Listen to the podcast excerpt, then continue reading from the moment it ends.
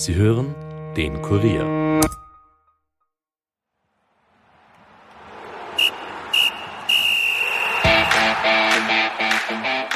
Rapid Wien Lebenssinn. Während sich der Wiener Traditionsverein organisatorisch und sportlich in dunklen Zeiten befindet, stehen auch tausende Rapid-Fans vor einem Scherbenhaufen. Viel wird über sie geredet, wenig mit ihnen. In guten Zeiten hat man ihnen nachgesagt, an den Erfolgen Rapids zumindest teilzuhaben. In schlechten Zeiten kommt oft der Vorwurf, die Fans hätten den Fußballverein in ihrer Geiselhaft. Wie geht es Anhängerinnen und Anhängern des SK Rapid in diesen turbulenten Zeiten? Was löst es in ihnen aus, wenn sie für die sportliche Misere der Mannschaft mitverantwortlich gemacht werden? Und was wünschen sie sich von ihrem Herzensverein?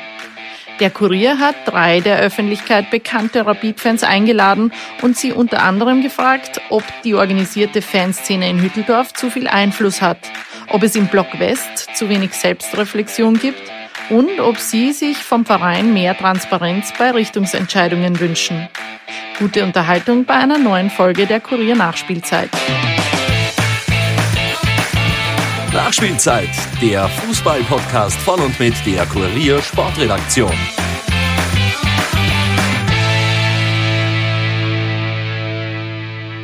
Hallo und herzlich willkommen bei einer neuen Folge der Kurier Nachspielzeit. Mein Name ist Caroline Krause-Sandner und falls es heute ein bisschen anders klingt, ähm, es ist deshalb, weil wir nicht im Studio sitzen, sondern in größere Räumlichkeiten ausgewichen sind.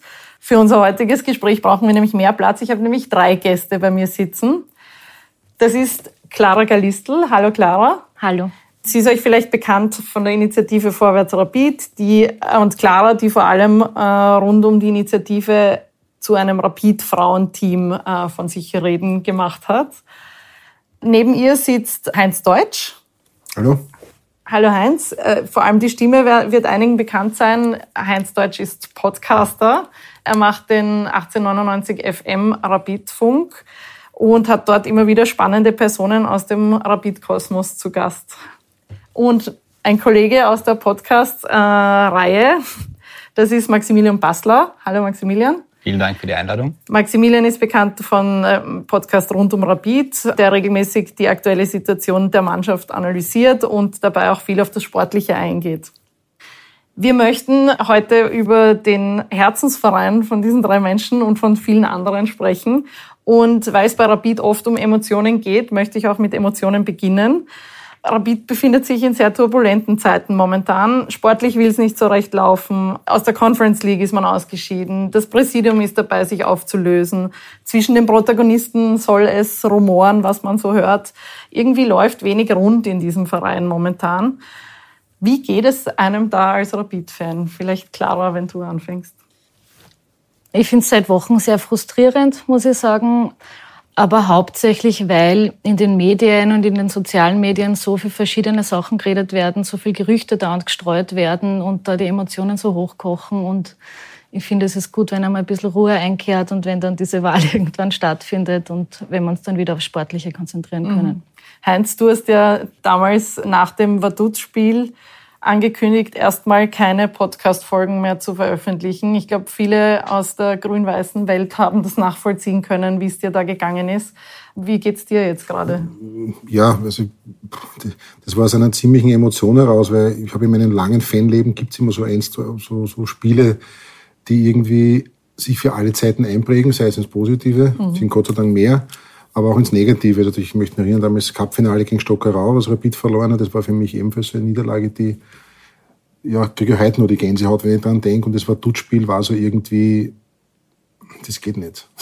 das, also irgendwie, auch wenn man den Gegner durchaus respektieren kann und, und das, äh, das, das, das auch so positiv, also für den Gegner her, wie gesagt, respektabel das Abschneiden war, aber das war so für mich so ein, ein irgendwie so eine Grenze, die sich irgendwie da verschoben hat. Weil das ist nicht der Anspruch von Rapid. Ich meine, ich bin realistisch genug, ich weiß, wie viele Titel Rapid die letzten 40 Jahre geholt hat. Äh, aber ja, also da war ich wirklich, bin wirklich unter Schock gestanden ein paar Tage. Also wirklich, wirklich, ich war wirklich erschüttert in Zeiten wie diesen, wo es Kriege gibt, immer schwierig. Aber in dem Zusammenhang war ich wirklich, wirklich schockiert und wollte mit Rapid eigentlich gar nichts zu tun haben. Nur für mich die Option nicht ins Stadion gehen, das ist für mich keine Option. Da war es für mich und für mich ist das Leichteste, zu sagen, okay, nein, ich mag mir jetzt, ich muss meine Energie auch ein bisschen bündeln. Ich hab, man hat ja auch ein anderes Leben. Und dann habe ich das einmal auf die Seite geschoben. Mhm. Aber ich kann, wenn ich das darf, sagen, es wird weitergehen. Ja. Bald wieder. Hast du Erfahrung ja. Maximilian, wie war das bei dir? Eine Lehre oder wie, wie kann man das Sehr schwierig, aber ich würde sagen, der und die Rapid-Fans sind einfach wirklich sehr, sehr leidensfähig, schon von Haus aus und ohnehin einiges gewohnt. Und dass dann da zusammenkommt, dass man so bitter gegen so einen Gegner auf diese Art und Weise im eigenen Stadion noch dazu ausscheidet und sich dann die Grabenkämpfe, die da offenbar auf sehr vielen anderen Ebenen auch stattgefunden haben, plötzlich nach außen kehren und das totale Chaos ausbricht, war dann vom Gesamtgemenge schon ein wirklich sehr schwierig zu verkraftendes Unterfangen. Mhm, du hast es gerade angesprochen, diese Grabenkämpfe. Im Stadion in Hütteldorf sieht man ja an allen möglichen Wänden äh, gemeinsam kämpfen, siegen stehen abgesehen davon, dass es in der jüngeren Vergangenheit nicht mehr so alltäglich ist, dass man gemeinsam siegt, dieses Gemeinsam scheint auch ein bisschen in den Hintergrund gerückt zu sein. Wie erlebst du jetzt gerade diese Vereinspolitik? Ja, es ist sehr schwierig. Also man muss immer dazu sagen, gemeinsam ist immer schwierig, weil es gibt halt sehr, sehr viele, sehr, sehr verschiedene Menschen, Interessensverbände, die sich um diesen Verein sorgen, an ihm beteiligt sein wollen und auch mitreden wollen. Und in Zeiten, wo die Erfolge einfach nicht als Konstante nebenher laufen, ist es dann natürlich sehr, sehr schwierig, all die irgendwo zu besänftigen. Und da gibt es dann halt wirklich große Probleme, wie man sich da ausrichten soll. Mhm. Warum ist das so schwer, glaubst du, Hans? Ich sehe das, was jetzt momentan passiert, ist ja keine Entwicklung, die jetzt seit zwei, drei Wochen läuft. Die läuft ja schon seit Jahren, fast schon Jahrzehnte, vielleicht übertrieben, aber die läuft schon extrem aufgebrochen. Ist es für mich auch persönlich oder auch meine Emotionen der Wechsel zum, vom Hanabi, dann kurz die Intermezzo im Happelstadion, weil das eine relativ erfolgreiche Zeit war, sogar weil das Happelstadion immer sehr unbeliebt ist, war. Ich habe das nie so unbeliebt gehabt, also nie so ungern gehabt. Aber allgemein war natürlich unsere Heimstätte Hütteldorf und der Wechsel der mit wahnsinnig viel Hoffnungen verbunden war. Es wurde auch unheimlich viel rausposaunt, also von Angriff auf Meistertitel und so weiter. Und es wurde auch sehr, sehr viel Geld in die Hand genommen für teure Spieler. Da hat der Verein auch für mich den Kardinalfehler gemacht, der aber schon vorher auch begonnen hatte, nicht 2016 begonnen hat. Man ist irrsinnig gewachsen als Verein, was auch notwendig war. Du musst so ein großes Stadion, du musst viele Fanclubs, du musst Partner, VIPs, Greenies irrsinnig viele Menschen betreuen und Vereinigungen und Organisationen betreuen, Sponsoren betreuen. Das ist klar, das braucht einen Aufwand. Das geht nicht so wie beim WRC, wo das irgendwie einer macht, ja, oder zwei Leute machen, drei Fanshops. Man setzt ja auch Millionen um im Jahr. Aber das Problem ist, und das ist für mich so der, der, der ja, ich sage jetzt der grüne Faden, der seit Jahren durch, die, durch den Verein zieht, ist, der Fokus geht verloren. Der Fokus ist der Sport, der Fokus ist das Spiel, das Fokus ist das Training. Und der Alex Huber hat es ja gesagt, man sollte soziologische Abhandlungen äh, erhalten, warum Rapid gerade in den zwei Covid-Jahren so erfolgreich war. Ich glaube nicht, dass es den Zuschauern gelegen ist. Ich glaube, es ist daran gelegen, dass endlich alle nur noch den Sport im Fokus hatten. Das es war eine Aussage von Ex-Präsident Michael Kramer, gab, dass das ja, gerade in der genau. Zeit... Genau. Für mich hat das nichts mit Zuschauern zu tun, weil wir hätten in Red Bull sicher nicht, nicht 2 zu 7 verloren, wenn 25.000 Zuschauer im Stadion gewesen wären. Wir hätten vielleicht auch verloren, aber vielleicht nicht 2 zu 7.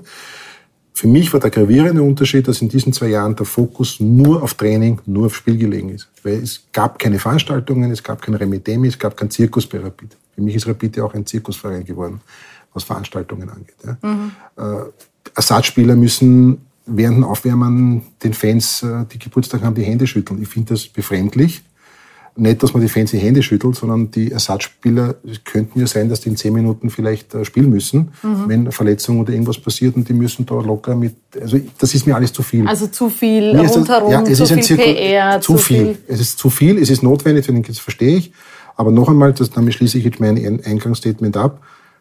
Die zwei Jahre haben nichts mit Zuschauern zu tun. Die haben damit zu tun, die erfolgreichen, weil die Mannschaft, Trainer, Stab, sich ausschließlich und nur auf den Sport konzentrieren konnten. Es gab keine Ablenkungen, kein Remitemi, nur mhm. Sport. Und deshalb war die Mannschaft teilweise auch fokussiert. Die Spiele waren jetzt auch nicht wunderbar schön anzuschauen, aber es war fokussiert und es war in Anbetracht dessen, finde ich, waren die zwei zweiten Plätze und die zweimalige Qualifikation sportlich durchaus erfolgreich. Mhm. Und diese Grabenkämpfe, die innerhalb des Vereins, innerhalb des Präsidiums auch vorkommen, woher kommen die? Ist das so ein emotionaler Verein, dieses Rapid, oder Was glaubt ihr? Es gibt, glaube ich, keinen anderen Verein in Österreich, der so viele Menschen emotionalisiert und wo Emotionen sind, da ist halt auch immer mehr dann irgendwo dahinter und das ist nicht so leicht, die immer im Zaun zu halten. Es ist aber ganz grundsätzlich wahrscheinlich schon sehr positiv, dass sich so viele Menschen um diesen Verein sorgen, etwas gestalten wollen und sich da auch einbringen wollen mit ihren Ideen, mit ihren Konzepten. Und eigentlich sollte man daraus Kraft ziehen, anstatt sie ins Negative umzuwandeln. Mhm. Was meinst du dazu, Clara? Mir ist ein Zitat eingefallen, das mir mal eingefallen ist, wie ich über so ähm, Fangewalt gefragt worden bin. Ähm, immer wenn so viele Männer auf dem Haufen sind, dann rappelt's manchmal.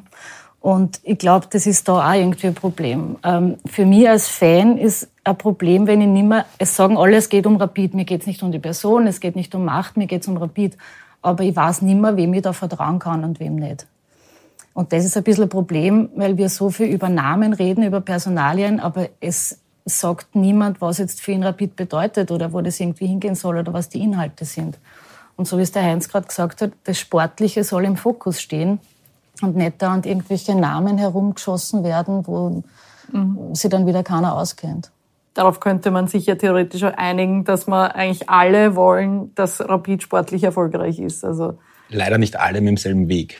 Das ist der dann dorthin der führt und das ist eben der Unterschied und auch diese Vertrauensfrage und ich glaube deswegen ist die Person Steffen Hoffmann da jetzt momentan in dieser in diesem ganzen Komplex der Präsidentschaftswahl eine sehr sehr wichtige und auch eine die eine unglaubliche Strahlkraft hat, weil es gibt, glaube ich, niemanden, wenn man sich all die Menschen, die da jetzt mutmaßlich auf Listen und sonst wo stehen, anschaut, dem der Rapid-Fan grundsätzlich irgendwo mehr abnimmt, dass der Verein ihm am Herzen liegt und dass er den über seine eigenen Interessen stellen würde, als das bei ihm der Fall ist. Mhm. Vertraut man Steffen Hoffmann am meisten in dem Konstrukt jetzt momentan? Also ich bin überzeugt davon, dass der Steffen, so wie ich ihn auch kenne, seine Einstellung zu Rapid und so wie ich auch die Rapid-Gemengelage kenne, glaube ich, der kleinste gemeinsame Nenner ist, in dem sich irgendwie alle stellen können. Ja. Mhm. Ich will da jetzt keine Politik betreiben, ich will da jetzt auch niemanden anderen irgendwie was unterstellen. Ich kenne auch die anderen Listen ehrlich gesagt auch nicht wirklich. Ja. Das ist ein bisschen ein Transparentproblem, was ich habe. Ich würde schon ganz gerne wissen, wer da noch alle antritt. Ähm, zumindest den Namen. Mhm. Aber grundsätzlich ist für mich der Steffen jetzt abgesehen von der sportlichen Vergangenheit, aber auch als Person und wie er diesen Verein lebt. Der, wie gesagt, wiederhole mich da einfach der Nenner, wo ich glaube, dass sich jeder irgendwie hinter mit dem Steffen identifizieren kann und den Weg auch gemeinsam geht. Mhm. Und das Aller, Allerwichtigste, und dann bin ich wieder fertig, die Klami Clara sonst nie zu Wort kommt, Rapid braucht endlich Geduld. Wir müssen wir endlich auch einmal lernen, einmal Geduld zu haben. Menschen arbeiten zu lassen, sei es Trainer, ich rede jetzt gar nicht davon, ob das den Herrn Feldhofer betrifft oder nicht, das meine ich jetzt gar nicht. Mhm. Ja. Wir müssen endlich einmal lernen, auch einmal zwei Spiele hintereinander verlieren zu können, ohne dass alle in diesem Verein komplett hyperventilieren. Also auch, dass ja. man vielleicht auch mal ein, zwei Saisonen Gut, das tun wir eh schon die ganze Zeit. Also das, das, ist Wort Umbruchssaison mag ich nicht mehr hören, ja. Aber wir müssen jetzt, und das ist so meine Wunschvorstellung, wenn ich die vielleicht noch sagen darf. Wir haben jetzt, wir haben ein Präsidium, ja, wer immer es auch wird, und das dann sich dahinter alle versammeln, ja, wie man immer will, und dann endlich den Fokus legen. Dann eine klare Konzeption, eine klare Idee, was will Rapid in den nächsten drei bis fünf Jahren erreichen. Ja, und dann vielleicht es endlich einmal schaffen, dass alle diesen Weg dann konsequent mitgehen. Ja? Und mhm. nicht einen 18-jährigen Leo Querfeld nach dem Spiel gegen Vaduz mit Bier beschießen. Ja? Das geht für mich nicht. Ja, der ist damals der zusammengesagt vor Enttäuschung und hat von der Tribüne, ich glaube nicht, dass das die Leute absichtlich gemacht haben, das war eine Frustbewältigung, aber der arme Bur, der wirklich am allerwenigsten dafür kann, der eh noch einer der wenigen war, der bei dem Spiel halbwegs äh, Leistung gebracht hat, die, die Zeit, die er gespielt hat, der noch mit Bier beschießen. Wenn ich mit Jungen spiele, brauche ich Geduld. Und diesen Weg muss Rapid klar kommunizieren. Man hat es in Ansätzen versucht heuer, ja. Aber wir haben, wir müssen Geduld haben. Endlich lernen, Geduld zu haben. Mhm. Das sehe ich absolut auch so. Wo für mich dann halt schon ein bisschen ein Problem manchmal entsteht, ist, dass die Kommunikation, was das Sportliche, das Auftreten und so weiter immer eine sehr laute ist und auch quasi immer besser rüberkommt. Nur wenn man dann teilweise Spiele vorgeführt bekommt, wo man dort sitzt, sich das anschaut und sich denkt, das ist so weit weg von alledem, was ich die ganze Zeit gehört, äh, zu hören bekomme, was ich auf der Pressekonferenz davor und danach höre. Und wenn ich dann nachher höre, na, so haben wir uns das nicht vorgestellt, natürlich, dann ist das natürlich schon irgendwo schwierig nachzuvollziehen. Und für mich, das, darauf will ich eigentlich raus, ist die Art und Weise des Verlierens. Also ich glaube, der Rapid-Fan ist per se schon der, der, und da gibt es dieses äh, vielleicht schon viel zu oft strapazierte Beispiel der Niederlage gegen Salzburg im Cup damals. Aber ich glaube, so laut und so viel geschrien und emotional dabei war in dem Stadion davor noch überhaupt keiner. Und im Endeffekt haben wir verloren und sind aber mit einem sowas von erhobenem Kopf da rausgegangen. Und genau das ist das, woraus wir eigentlich alle bestehen sollten und was uns alle ausmacht in diesem Verein. Mhm. Was man jetzt sehen will, wenn man ins Stadion geht, ist Spieler, die kämpfen bis zum Schluss. Und mir persönlich, ihr seid so anders, mir persönlich ist dann ein bisschen wurscht, ob wir verlieren oder gewinnen. Ich will sehen, dass die Mannschaft kämpft und dass man den letzten Ball noch nachgeht und dass man sich gegenseitig hilft und so. Und was mich frustriert, ist, wenn man so eine Fallhöhe erzeugt, indem man vorher sagt, wir sind so toll, wir werden das alles gewinnen und dann spielen wir so einen Schatz zusammen, Entschuldigung, und die Spieler laufen sich irgendwie gegenseitig ein. Das frustriert dann. Nur kurz dazu, mir ist halt nur Kämpfen und dieser Narrativ wird bei uns ja schon seit ewiger Zeit propagiert war sicherlich eine grundsätzlich ganz gute Idee, aber mir persönlich ist nur Kämpfen halt mittlerweile auch einfach zu wenig. Das sollte die Basis, die Grundvoraussetzung sein, die nicht die ist, wo ich dann nachher jubelnd sage, ja, aber kämpft wir gut. Ja, das sollte sein und wenn das da ist, dann wird es auch immer eine andere Kritik im, im Nachgang sozusagen geben. Aber für mich ist halt wirklich, und da sollte man halt vielleicht sich äh, an Beispielen orientieren, die das seit vielen Jahren sehr viel besser machen, äh, die sportliche Ausrichtung, die Überzeugung von dem, der Plan, der dahinter steckt. Es gibt so viele Fachmänner mittlerweile in diesem Profifußball drinnen. Und es ist sehr, sehr schade, dass wir es da über Jahre mittlerweile verpasst haben, da nachhaltige Wege, Konstrukte im Verein zu implementieren, die weit mehr nachhaltige finanzielle Mittel und auch nachhaltigen Erfolg bieten könnten, als das eben zum Beispiel das ominöse Investorenthema, das uns ja auch immer wieder mal gerne medial drüber gezogen wird, machen würde. Mhm. Auf das möchte ich vielleicht später noch mal kurz eingehen. Ich möchte noch was ansprechen, was der Heinz vorher gesagt hat, nämlich du hast gesagt, ich kenne die Listen nicht. Ihr seid alle drei Rapid-Mitglieder, ihr seid alle drei stimmberechtigt, wahlberechtigt. Und irgendwie wird jetzt in diesem Versuch, einen schmutzigen Wahlkampf zu verhindern, die Öffentlichkeit ein bisschen aus dieser Listenzusammenstellung rausgehalten und, und mit der Öffentlichkeit halt auch die Rapid-Mitglieder, die im Endeffekt auch darüber abstimmen müssen. Wie seht ihr das? Ist das ein Transparenzproblem? Ist das ein Demokratieproblem? Wüsstet ihr gern, also vom Heinz hat man das jetzt, glaube ich, sehr eindeutig rausgehört, dass er gern mehr darüber wüsste? ich möchte? Im ersten Schritt möchte ich eigentlich, war mein Ansinnen nur, dass die Listen zum, das war, glaube ich, Sonntag 12 Uhr, letzten Sonntag um 12 Uhr war die Deadline und dann hätte man diese Listen einfach auf die Webseite stellen sollen. Ohne Wertung, ohne Programm, weil jede Liste muss sie sich ganz kurz präsentieren, warum wollen Sie Rapid-Präsident mhm. werden. Das musste man in zwei, drei Sätzen kurz erklären. Das brauche ich alles gar nicht. Geht nur, es gibt die Liste 1, 2, 3, 4 und darunter stehen vier, fünf Namen. Damit wäre es einmal für mich im ersten Schritt einmal getan. Dann finde ich es persönlich ganz okay, dass man mal treibt, dass man vielleicht ein, zwei Wochen sagt, bitte geht jetzt nicht in die Presse, sondern stellt seine Konzeption vor, wir machen ein Hearing. Das, ist, das finde ich schon grundsätzlich von der Vorgangsweise aus durchaus okay. Aber meiner Meinung nach sollte heute, zu dem Stand, wo wir heute sind, zumindest die Namen der Listen, also die, der Namen, die äh, ins Präsidium gewählt werden wollen, veröffentlicht werden. Ich glaube, worüber man schon einmal reden kann, ist dieses Wahlkomitee und die Zusammensetzung. Also für mich geht das irgendwie nicht, dass ähm, 2022 nur Männer in so einem Wahlkomitee drinnen sitzen wir haben jetzt die Fanclub mal ein bisschen begonnen, über Quote nachzudenken. Mhm. Was wäre, wenn quasi ähm, auch diese Listen für ähm, Präsidiumswahl, wenn man da wirklich eine 50 Prozent Quote machen würde, was würde sie verändern? Derzeit gibt es viel zu wenig Frauen. Und ich glaube, dass sie in diesem, dieser ganzen Gemengenlage sehr viel verändern wird, wenn Frauen einfach einen höheren Stellenwert hätten und wenn sie da einfach mal ein bisschen frischer Wind reinkommt. Äh, das heißt, das eine ist dieses Wahlkomitee, äh, das zweite ist, wie, welche Vorgaben gibt es für die Listen und das dritte ist, bei den Hauptversammlungen finde ich es persönlich total schade, waren so wie das jetzt bei dem, wo ich meinen Antrag oder wie ich unseren Antrag einbracht habe, war, dass man da irgendwie sechs Stunden, gefühlt sechs Stunden sitzt und sie irgendwie was anhört, das, das daneben Geschäftsbericht. Das sechs Stunden, das waren wirklich sechs Stunden. Entschuldigung. also, wenn dann was präsentiert wird, das ist eh super und wichtig und die ganzen tollen Fotos von den Camps, die ja alle wichtig sind und ich bin ja stolz auf unseren Nachwuchs und so. Aber im Endeffekt kann ich das dann in dem gedruckten Geschäftsbericht, den ich nachher mit Hamnim durchlesen. Mhm. Und wenn ich dann erst nach sechs Stunden drankomme, meinen Antrag irgendwie vorzustellen und dann gibt's kein Zeit mehr oder auch keine Energie mehr, ähm, da irgendwie drüber zu diskutieren. Und man kann ja nicht nur Anträge stellen, sondern auch Anfragen. Mhm. Und das fände ich gescheit und wichtig, dass man diese Kultur ein bisschen mehr kultiviert, dass man diese, dass Mitglieder einfach miteinander reden können, dass das Präsidium, die Geschäftsführung da in einer Kommunikation, in einen Austausch tritt, der nicht nur Mitgliederstammtisch irgendwie ist, sondern ja. dass man da echt Anfragen erstellen kann und eine ehrliche Antwort Dass man kriegt. quasi den Stellenwert dieser Mitglieder auch wirklich erhöht oder, oder erhebt. Genau, und ich glaube, man muss sich dann irgendeine clevere Kommunikationsstrategie überlegen, dass es einen Unterschied gibt zwischen, ich gebe ein Kurierinterview und ich rede mit meinen Mitgliedern, aber ich mhm. glaube, dass das durchaus möglich ist, weil sonst würden ja, sage ich mal, politische Parteien auch nicht funktionieren, wenn es mhm. das nicht geben würde. Entschuldige, aber realistischerweise, weil du vorher das Wahlkomitee ähm, erwähnt hast, eine Quote beim Wahlkomitee einzuführen, wäre erst möglich bei der nächsten Zusammenstellung des Wahlkomitees. Wann, wann ich glaube, das Wahlkomitee muss ich vielleicht nur kurz aufklären. Das Wahlkomitee besteht aus sechs Personen. Drei sind, kommen vom Präsidium respektive Kuratorium und drei sind von den Mitgliedern gewählt. Genau. Und diese drei, die von den Mitgliedern gewählt sind, ja, bitte man korrigiert mich, sind ja, glaube ich, die stellen sich ja freiwillig auf. Mhm.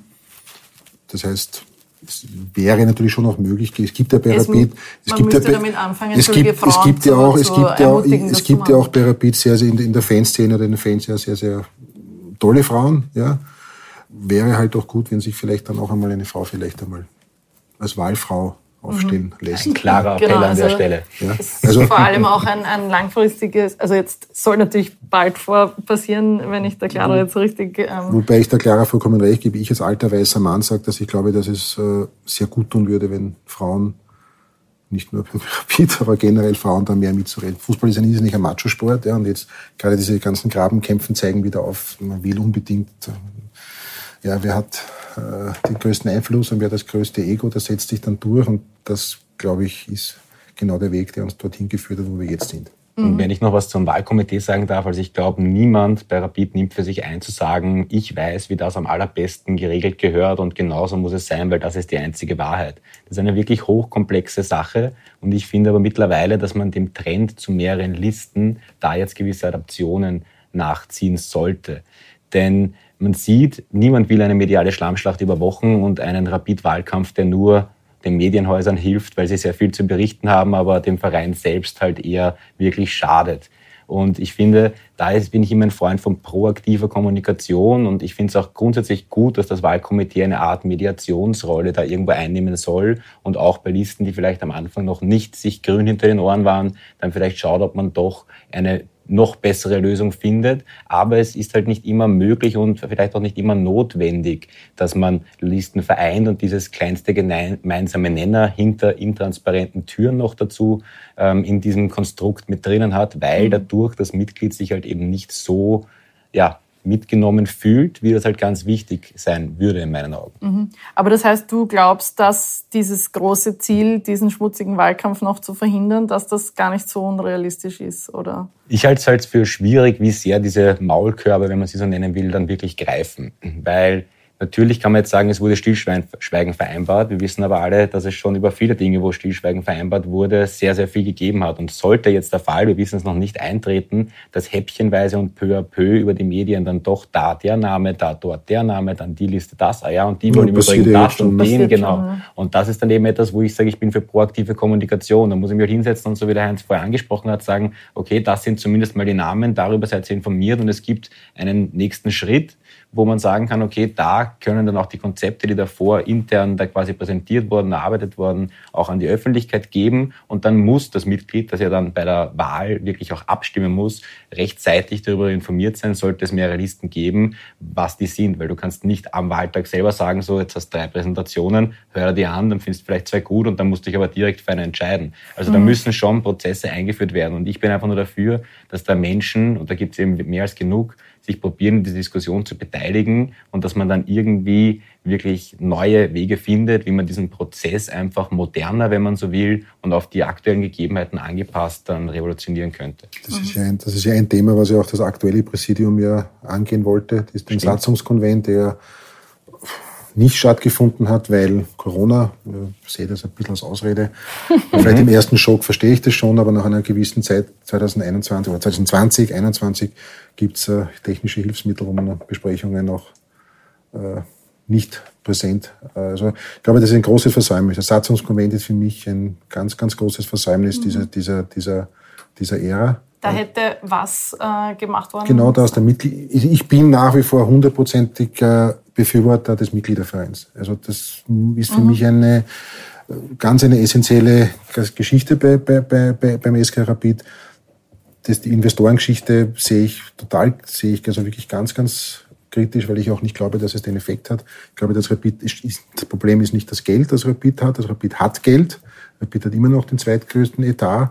Äh, und um das auch wieder abzukürzen, für mich sollte Rapid sich nicht unbedingt an Red Bull orientieren, sondern Rapid musste immer zumindest Zweiter sein. Er müsste den Abstand zu anderen wie Sturm, WRC, der müsste entsprechend äh, auf lange Sicht, dass es ab und zu mal das Sturm oder eine andere Mannschaft eine Übersaison spielt, das mhm. wird es immer geben. Ja. Ich hätte einmal gerne, dass Rapid einmal eine Übersaison spielt. Und Rapid braucht nicht einmal eine mhm. Übersaison spielen. Rapid muss einfach nur das spielen, was vom Verein. Der Verein hat alle, alle Möglichkeiten. Hat ein mhm. modernes, mhm. großes Stadion, hat Budget, hat eine unheimlich große Fanbase, hat äh, Sponsoren, hat VIPs, hat alles Mögliche. Die, die, alle Voraussetzungen, dass dieser Verein erfolgreich ist. Mhm. Ja. Es wird halt seit sagen wir so, seit 15, 2015, die letzte Saison, die für mich noch auch sportlich, spielerisch gut war, einfach in keinster Weise auch nur annähernd das Potenzial ausgeschöpft. Mhm. Äh, wie der Heinz jetzt gesagt hat, dass Rapid ein Mitgliederverein ist, ist essentiell für ihn. Da habe ich heftiges Nicken wahrgenommen in dem Raum. Clara, wie siehst du das? Ich bin der Meinung, so krass das klingt, wenn wir das aufhören, verkaufen wir unsere Seele und das ist für mich dann nicht mehr Rapid. Mhm. Und ein sehr, sehr wesentlicher Punkt, den man da mittlerweile, finde ich, auch sehen muss, ist der, ein Investor bringt dir einmalig Geld für etwas, was du danach nie wieder zurückbekommen wirst. Und man sieht auch heute am Transfermarkt und wie man durch nachhaltige sportliche Konzepte es schaffen kann, Summen einzunehmen, die ungleich höher oder fast ähnlich zu dem sind, was ein Investor bei einem Verkauf, der eben dann für immer wäre, machen kann. Das heißt, für mich würde es weitaus mehr Sinn machen, daran zu arbeiten, und hier probieren, Geld mehr zu lukrieren, mit dem man sich nachhaltig als Mitgliederverein entwickelt, weil dadurch die Größe des Gesamtvereins äh, potenziell halt massiv wachsen würde. Und wenn ich auch da nochmal beim Heinz einstimmen darf, mir geht's da ganz genauso. Wir, wir sind immer sehr, sehr, sehr, sehr, wie soll man sagen, wir sind sehr froh und stolz darauf, immerhin dann doch das zweite größte Budget zu haben und den zweithöchsten Personaletat. Salzburg ist es aber da gelungen, mit dem größten Etat immer mehr zu wachsen und sich immer weiter abzusetzen. Bei uns war es im Gegenteil so, dass wir immer wieder mal doch relativ klar underperformen und während kleinere Vereine mit viel weniger Mittel overperformen, kommen die uns dann schon immer mehr nahe. Mhm. Und eigentlich hätte es rapid gelingen müssen, die Lücke nach unten zu vergrößern, wenn man so konstant über das zweithöchste Budget verfügt. Und das wurde in meinen Augen definitiv versäumt. Und ich bin auch da voll beim Heinz. Wir haben mittlerweile nicht mehr dieses Finanzproblem und nicht mehr dieser angeschlagene Verein, wie es dann doch über viele Phasen beim SK Rapid Wien war, sondern eigentlich geht es nur mehr darum, aus den Mitteln das Optimale herauszuholen. Und wenn das gelingt, müsste es salopp formuliert fast ein Selbstläufer sein, da wirklich diese zweite Position erstmal zu festigen und auf sich zu schauen und dann irgendwann mal den Blick nach oben richten zu können. Mhm.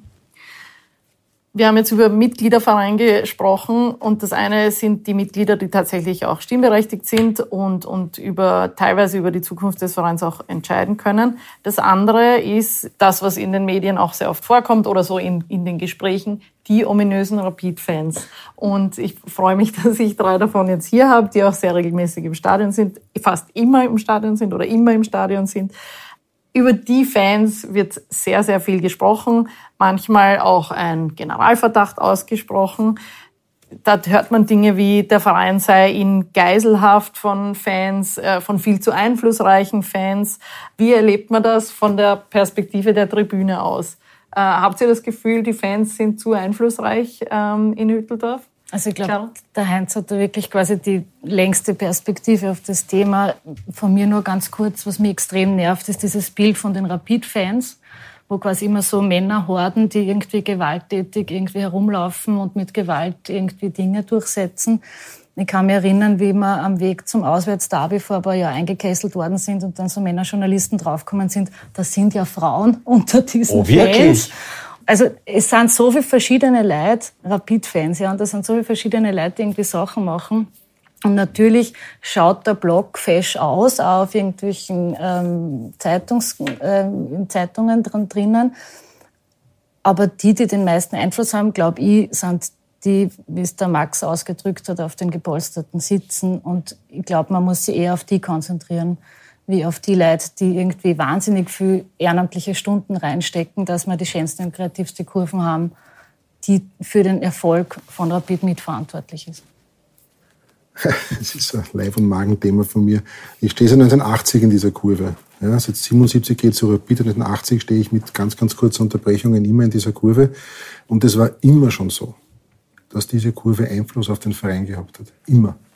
Da gab es, ich will jetzt gar keine Namen nennen, aber da gab es Fans schon Ende der 70er, Anfang der 80er Jahre, die, weil der Verein es nicht zustande gebracht hat, teilweise die Pressearbeit erledigt haben, gemeinsam, ja, die die ersten Auswärtsreisen organisiert haben. Und das gipfelte dann darin, dass zum Beispiel in den 96 ein Rapid-Fan einen Spieler namens René Wagner zu Rapid gebracht hat, gescoutet hat. Das heißt, der Rapid-Fan, der Fan, ja, hat immer schon Einfluss auf den Verein gehabt. Ja. Das ist jetzt keine Erfindung der Neuzeit. Und ich finde, dass das auch ein, ein, ein Punkt ist, der für mich auch so bleiben soll, auch im Kontext des Mitgliederverein Rapid. Mich stört wirklich auch wahnsinnig dieses Narrativ, ich mag dieses Wort nicht sonderlich, aber mir fällt jetzt gerade nichts anderes ein, dass die, der Block West die Wahl 2019 äh, beeinflusst hat oder gewonnen hat. Ja. Äh, der Block West hat eine Wahlempfehlung ausgegeben, das ist unbestritten, das, das ist klar. Ähm, allerdings ist der Block West keine, in dem Fall auch keine homogene Gruppe. Es gab also führende Köpfe des Block West, führende Bundesmitglieder der Ultras Rapid, die sich ganz klar für den Roland Schmidt äh, positioniert haben, was auch absolut okay ist. Ich kenne sehr, sehr viele aus dem Block West, die eben nicht den Martin Buckner gewählt haben. Und ich glaube, und da muss ich wieder dem Max recht geben, ja, die Wahlempfehlung hat natürlich den einen oder anderen überzeugt, die Stimme dort abzugeben. Es war aber zum Beispiel auch, auch das ist ein kleiner historischer Rückblick, auch nicht immer üblich, dass der Block West Vereinsmitglieder war. Das war sogar eher gar nicht gewollt, weil mhm. die Ultramentalität schon besagt, eine, zu nahe beim Verein, man will nicht zu nahe beim Verein sein. Ja, also man will, man hat, man hat seine eigenen Fanartikel, also man will da im Prinzip ziemlich unabhängig sein. Geht halt auf die Dauer nicht, weil gewisse Dinge musst du mit dem Verein einfach lösen. Das fängt schon mal Bürotechnik an und, und so weiter und so weiter. Ja, äh, man hat sich aber dann doch dazu entschlossen, vor einigen Jahren aktiv auch da mitzumachen und ich finde das jetzt ehrlich gesagt demokratiepolitisch, wenn man das sagen will, sehr bedenklich, dass es Gruppen gibt, die sagen, ja, die haben sie organisiert. Die haben eine Wahlempfehlung ausgesprochen. Das ist in einem demokratiepolitischen Prozess meiner Meinung nach durchaus legitim. Das passiert ja laufend, tagtäglich. Bei Rapid war es etwas Neues. Ja. Ob das jetzt die richtige Wahl war oder nicht, ja, darüber kann man mhm. dann nachher, wie das, das Buch von hinten lesen, ist immer einfacher als von vorne.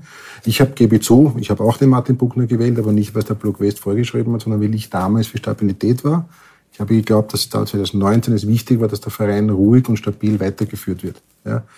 Äh, ich hatte ein bisschen Befürchtungen vor Experimenten, wobei das gar nicht gegen Roland Schmidt war. Ich habe den in meinem Podcast zu Gast gehabt. Also ich nehme den seine Rapid-Affinität durchaus ab. Also ich meine das jetzt überhaupt in keinster Weise werten.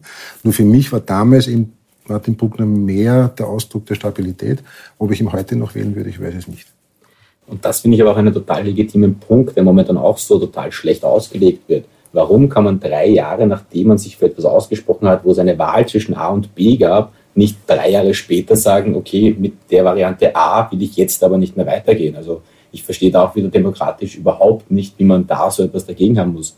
Und auch um das vorige anzuschließen, für mich ist es halt leider wirklich ein ganz, ganz nachhaltiger Narrativ, um das Wort nochmal zu erhöhen, der durchgezogen wird. Die Fans sind eigentlich an allem schuld. Und das ist aber auch so, wo man sich einfach das Ganze viel, viel zu leicht macht. Und es ist einfach auch nicht so, dass man sagen kann, jemand, der sich organisiert, der in einem Verein, der demokratisch organisiert ist, dadurch eine gewisse Stärke zu bekommen, in dem Sinn, dass man eine gebündelte Meinung zu etwas abgeben kann, das ist ja absolut legitim und findet doch auf der Welt hoffentlich in den Ländern, wo es möglich ist, überall halt in dem Sinn auch statt. Und es sind halt wirklich sehr, sehr viele Menschen da draußen mittlerweile so gebrainwashed, besseres Wort fällt mir nicht ein, sorry, äh, so gebrainwashed mittlerweile, dass sie wirklich einfach glauben, bei Rapid läuft es nicht, ah ja, die Fans sind schuld, ah ja, die Fans reden damit. Und jeder, der wirklich glaubt, dass der Block West oder der Rapid-Fan, den es so ja eben nicht gibt, ist eine irrsinnig mhm. inhomogene Masse. Dieses Beispiel des Spiegelbildes der Gesellschaft, das stimmt einfach. Wenn man sich da mal, wenn man mal hingehen würde und sich das anschaut, dann würde man das auch feststellen. Und all die Menschen, die das halt mittlerweile blind glauben und dem nachlaufen, ja, die sind halt da der Berichterstattung schon auf den Leim gegangen, weil sie Jahre über Jahre lang immer wieder dasselbe hören, wenn es ein mhm. Problem bei Rapid gibt. Ich meine, die Sache ist ja nicht nur die, das, glaube ich, ist jetzt auch schon ein paar Mal festgestellt worden, dass eben das kein homogener Block ist. Die Leute werden es trotzdem noch glauben. Aber es gibt Dinge wie äh, Einflussnahme über Wahlen oder, oder sowas. Aber es gibt ja auch Dinge wie die Einflussnahme, dass man sich den Zugang zur VIP-Tribüne verschafft. Dass man uralte Geschichte, eigentlich schade, dass man sie jetzt wieder aufbringen muss, aber den Bus auf der Raststation äh, aufhält und so weiter. Also ich glaube, da sind eher diese Dinge gemeint mit Einflussnahme. Weiß nicht, ist das, was man halt sieht, als notwendig oder wie seht ihr das? Wie ist es gibt ja da mehrere Geschichten, unter anderem 2011 der Platzsturm nach dem Derby, den ich nicht gut gefunden habe. Das habe ich, da gab es damals auch schon so etwas ähnliches wie ein Podcast, habe ich damals auch schon gesagt, dass ich das nicht gut finde. Der Sturm auf die VIP-Tribüne, ja, kann man natürlich da jetzt schon diskutieren, ob das jetzt so wahnsinnig schlau war. Ja. Aber wie gesagt, äh, ich habe zu einer gewissen Weise, klingt jetzt vielleicht blöd, äh, sogar eben Verständnis aus den Gründen, die ich schon einmal erwähnt habe. Es hat sich die letzten Jahre so viel aufgestaut. Ja ob das jetzt wirklich der Weisheit letzter Schluss ist, die VIP-Tribüne zu stürmen. Wobei auch hier muss ich eine kurze geschichtliche Abhandlung halten. Es gab schon 1986 im Februar, März 1986. Ich war damals hm, dabei. Man hat Hans Gankl, großes Idol damals, in den 80er Jahren, an den Wiener Sportclub verkauft und aufgrund dessen hat man nach einem Europacup-Spiel in Dynamo Kiew die VIP-Tribüne gestürmt. Also es wiederholt sich immer wieder alles. Was ich aber sagen wollte, und da wo der Block West allerdings schon sehr, sehr homogen und sehr, sehr kompakt ist, und darauf bin ich unheimlich stolz und ich glaube, Clara und auch der Max können das bestätigen. Ich habe selten so eine große Masse an Menschen gesehen, die sich gegenseitig so derartig unterstützen. Dieser Tage ist eine Rapid-Legende gestorben im Blog, der Rocky. Viele kennen ihn. Ein Mensch, der es nicht leicht in seinem Leben hatte, ja, der aber seinen Platz in diesem Blog hatte, ja, der seine Aufgaben hatte, der beschützt wurde, ja, da gibt es ganz, ganz viele Beispiele, ja, die nie in die Öffentlichkeit gehen. Ja. Das ist eine, diese Ultra, ich bin kein Ultra, aber das ist eine, eine, eine, eine Gemeinschaft und das ist eine Jugend, ja, eine Jugendbewegung, die nicht nur da ist, um im Stadion Zettel in die Höhe zu halten. Ja. Das ist halt so das Gemeine, das glaubt man, die halten Zettel in die Höhe und dann raufen sie noch ein bisschen, was eigentlich auch teilweise übertrieben ist. Das ist eine unfassbar starke soziale Gemeinschaft. Da rede ich jetzt gar nicht von den Dingen, die man so sieht, Wiener helfen Wiener und so weiter. Was da tagtäglich, was da jetzt zwei Jahre Menschen gelitten haben, was sie nicht in den Block durften, da geht es gar nicht ums Spiel. Ja? Sind wieder beim Fokus natürlich. Ja? Aber da geht es gar nicht. Da sind Menschen, die haben sich in diesem Blog wohlgefühlt, zu Hause gefühlt, die haben da ihre Aufgabe gehabt, die haben da ihren Respekt, ihre Anerkennung gehabt, die sie draußen nicht bekommen haben. Weil draußen sind sie abgestempelt worden als irgendwas. Ja? Mhm. Bei uns hier in diesen zwei Stunden, wo sie im Stadion sind, sind sie gleichmäßige Mitglieder dieses Blogs und Anhänger des SK Rapid. Ganz egal, woher du kommst, das ist, da lebt, das Leitbild wird gelebt. Ganz egal, woher du kommst, was du hast, wer du bist. Welches Geschlecht du hast. Und welches Geschlecht du hast, ja. ja? Und das ist mir so wichtig. Ja? Das möchte ich bei allen ne-, Kritik, die ich auch immer wieder auch habe, ja, an, an dem Blog und Spruchbändern da. Aber insgesamt möchte ich, solange ich stehen kann, in keiner anderen Tribüne stehen. So. Das unterschreibe ich zu 100 Prozent. Ich finde da halt eben auch wichtig zu sagen, äh, auch der Verein Rapid hat von dieser Fantribüne ja massivstens profitiert und nie damit gescheut, auch damit mehr oder weniger Werbung in diesem Sinne sozusagen zu machen. Das heißt, der Beitrag, der geleistet wurde von dieser organisierten Fanszene, um den Verein auch zu dem zu machen, was er jetzt ist. Und es wird dann immer sofort mit dem bösen Finger dorthin gezeigt. Aber in Summe ist es da auch ganz normal, dass wenn ein Interessensverband, nehme ich es da jetzt wieder, um den Kontext ein bisschen zu ändern, wirklich sehr, sehr viel gibt und sehr, sehr viel macht, dann will der in einer Krisensituation natürlich auch angehört werden. Die Art und Weise, ich glaube, da sind wir uns alle einig, ist suboptimal auf mehreren Ebenen und die spielen halt oft mhm. die Musik. Aber in Summe ist das ja ein ganz normaler Prozess, dass in einer Gemeinschaft Gruppen angehört werden und auch gehört werden wollen. Ja, wobei da möchte ich eine Sache fragen, nämlich das wird auch oft thematisiert oder, oder zumindest besprochen. Glaubt ihr, also einerseits, wenn es positiv läuft und wenn die Stimmung gut ist, dann, dann peitscht man quasi die Mannschaft zum Erfolg. Aber glaubt ihr, dass diese, dieser Block, diese Stimmung auch umgekehrt einen Druck auf die Spieler erzeugen kann? Weil du vorher, Clara, die mentale Geschichte angesprochen hast, dass das vielleicht auch zu einem Problem ist vielleicht jetzt übertrieben, aber zu einem Faktor werden kann bei Rapid, den es bei anderen Vereinen nicht gibt? Ich glaube auf jeden Fall, dass es ein großer Druck ist, wenn junge Spieler zu Rapid kommen und man dann mit diesen Fans konfrontiert ist, mit diesem Druck im Stadion. Das ist was anderes, als wenn du bei einem, einem Verein am Land irgendwie vor 500 Leuten stehst oder so. Aber ich glaube, erstens sollten wir Spieler und Spielerinnen anziehen, die das wollen und die für uns spielen wollen und die das auch geil finden. Und da gibt's genug, auch bei den Frauen.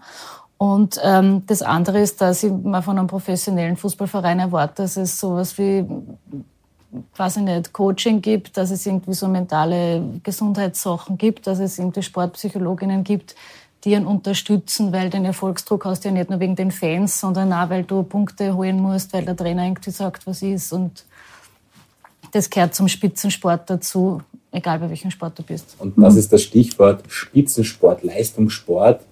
Da ist Druck allgegenwärtig und in jeder Situation vorhanden. Und mit dem muss man schon mal grundsätzlich umgehen können. Und wenn man sich dann den Traum äh, wenn man dann den Traum verwirklicht hat, Fußballspieler oder Fußballspielerin zu werden, ja, gibt es denn dann was Geileres, als vor einer Fantribüne mit tausenden Leuten ein Tor zu schießen und diese Emotionen zu haben, dass es natürlich dann auch negativen Druck gibt. Ja, den gibt es aber am kleinsten Platz irgendwo am Land draußen auch, wo die Leute reinschreien. Deswegen, ich finde auch, da muss eine professionelle Betreuung in gewissen Zügen her. Ganz primär muss aber da auch jeder Spieler an sich selbst arbeiten, dass wenn ich auf dieser Bühne meine Arbeit machen will, dann muss ich mit dem, was drumherum passiert, auch bis zu einem gewissen Grad halt einfach von meiner Warte aus zurechtkommen können. Darf ich noch zwei Dinge ganz kurz sagen? Noch einmal kurz zum Thema Einfluss auf Rapid-Fans, äh, der Rapid-Fans auf den Verein. Ja, ich lege die These hier am Tisch, dass es ohne die Initiative von Rapid-Fans zu Beginn der Nullerjahre wir heute nicht gegen, ich weiß nicht, WRC im Dezember vor 15.000 Zuschauern spielen würden. Wir haben damals einen Zuschauerschnitt gehabt von 3.000, 4.000, 5.000 Zuschauern. Durch die Initiative, den Block West zu einem entsprechend günstigen Preis anzubieten, war der Block West über Jahre bis zum Ende des Stadions ausabonniert. Dadurch war die Stimmung gut, dadurch fühlten sich dann auch die anderen Tribünen. Natürlich war auch damals die sportliche Leistung auch durch zwei Meistertitel natürlich ein bisschen besser. Das heißt, man erkennt immer wie sehr dieser, wie, wie, wie, wie mächtig die Fans sind. Ja, das sind sie. Das finde ich ist auch gut so, weil sie in den meisten Fällen den Verein in eine positive Richtung entwickeln. Das sage ich jetzt nicht, weil ich Rapid-Anhänger bin, sondern Rapid ist ein großer europäischer Traditionsverein, der hat ja. leider momentan nicht die Wertigkeit hat, die ihm zustehen würde, meines Erachtens. Aber die Kurve und die Ultras Rapid und Block, das ist eine große Nummer. Mhm. Und die Leute leben diese Mentalität wirklich 24 Stunden, sieben Tage in der Woche, ja. 365 Tage im Jahr. Und das Letzte, was ich sagen wollte noch bezüglich Druck, ich hatte ähm, immer wieder das Vergnügen bei so Problemtreffen dabei, wenn wieder mal irgendwelche Probleme sind, haben sie so Fans eingeladen im Verein und ein damaliger Trainer, ich sage jetzt nicht den Namen, der ist nicht mehr jetzt beim Verein, hat damals gesagt, die Burschen scheißen sie an für euch. Das war ein wortwörtlich sein, ein Zitat. Die Burschen, also einige Burschen scheißen sie an für euch. Also es ist schon natürlich dann ein gewisser Druck da. Mhm. Aber wie die Clara richtig gesagt hat, mein Gott, ja, also das ist auch Teil des Scoutings, sind da Spieler, die eine, für eine Größe, für einen Verein wie Rapid geeignet sind, schaffen sie das auch. Ja. Es gibt sehr, sehr viele gute Spieler, die bei Rapid schon gespielt haben, die sind von Gröde gekommen, die haben es halt nicht geschafft. Nicht, weil sie es nicht können, sondern weil sie meiner Meinung nach mit der ganzen Größe des Clubs einfach nicht umgehen könnten. Und damals war der Club noch nicht so groß, wie er heute ist. Mhm. Das ist sicherlich ein Problem, aber das ist auch ein Teil des Scoutings, nicht nur, ob der Spieler jetzt äh, am Ball stoppen kann, sondern ist er der Aufgabe, ist er der Situation, ist er dem SK Rapid gewachsen. Das klingt jetzt ein bisschen sehr pathetisch. Ja. Das kann man für Trainer, glaube ich, auch umlegen. Kann man für Trainer auch umlegen. Ist der Trainer äh, dieser Aufgabe gewachsen? Wir haben schon sehr, sehr viele gute Trainer gehabt. Ich glaube nach wie vor, dass der Herr Zellhofer fachlich ein, ein Top-Mann ist. Ja. Aber er ist halt bei der bei Rapid und bei dem etwas kleineren Verein in Wien äh, im Prinzip gescheitert. Ne? Mhm. Wobei die scheitert also bei uns, aber das ist ein anderes Thema. Ja. Da gab es auch andere Gründe, war nicht nur die Schuld des Trainers. Es ist nie immer nur die Schuld eines. Ne? Mhm. Auch es ist ja jetzt auch nicht der Herr Feldhofer nur daran schuld, dass wir so spielen, wie wir spielen. Ne? Deswegen ja auch jetzt gemeinsam kämpfen, gemeinsam im Sinne von Rapid wieder siegen vielleicht. Wir werden sehen, ob dieses neue Präsidium, das es dann vielleicht im November geben wird, dieser großen Aufgabe Rapid gewachsen ist. Ich danke Clara Galistl, Heinz Deutsch und Maximilian Bassler für den Besuch im Studio und vielleicht sehen wir uns ja wieder mal hier. Vielen Dank für die Einladung. Danke für die Einladung. Und am Schluss bleibt es mir noch, mich von euch, liebe Zuhörer, zu verabschieden und mich auch bei Dominik Kanzian zu bedanken, der für Ton und Schnitt verantwortlich war und in dieser Folge sogar den Ton aus einem ausgefallenen Mikro retten konnte. Wir hoffen, es war nicht zu auffällig. Ja, auch uns passiert sowas. Wir hören uns nächste Woche wieder. Baba!